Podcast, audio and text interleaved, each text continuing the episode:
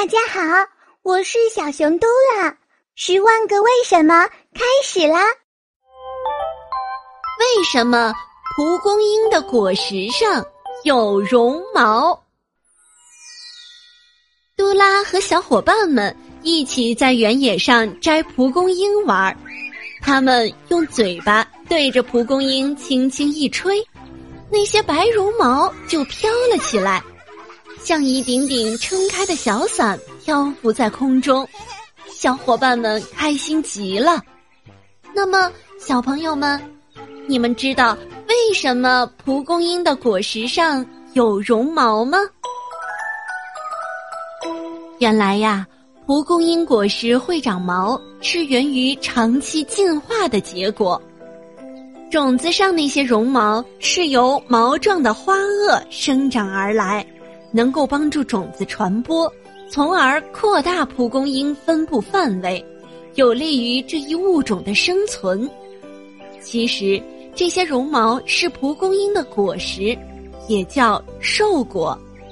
那些冠绒毛是果皮的一部分，是由雌蕊子房壁发育而来。蒲公英是一种小野草，每到春天。开花后，其花朵就会变成许多又轻又小的果实，而且每个小果实顶上都会长着一丛白色绒毛，它们互相挤在一起，聚成一个白绒球，这就是蒲公英的绒毛。你可别小看这些绒毛哟，它的作用可大着呢，因为呀。蒲公英的果实很轻，需要加上绒毛的帮助。当风儿轻轻吹来，果实就会飞到半空中。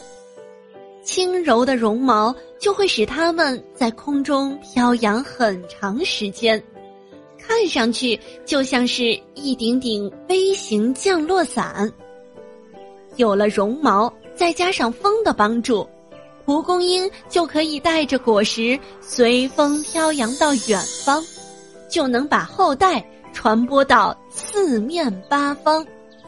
它们落在哪里，只要那里有适合它们生长的条件，它们就会在那里生根发芽，长出新蒲公英。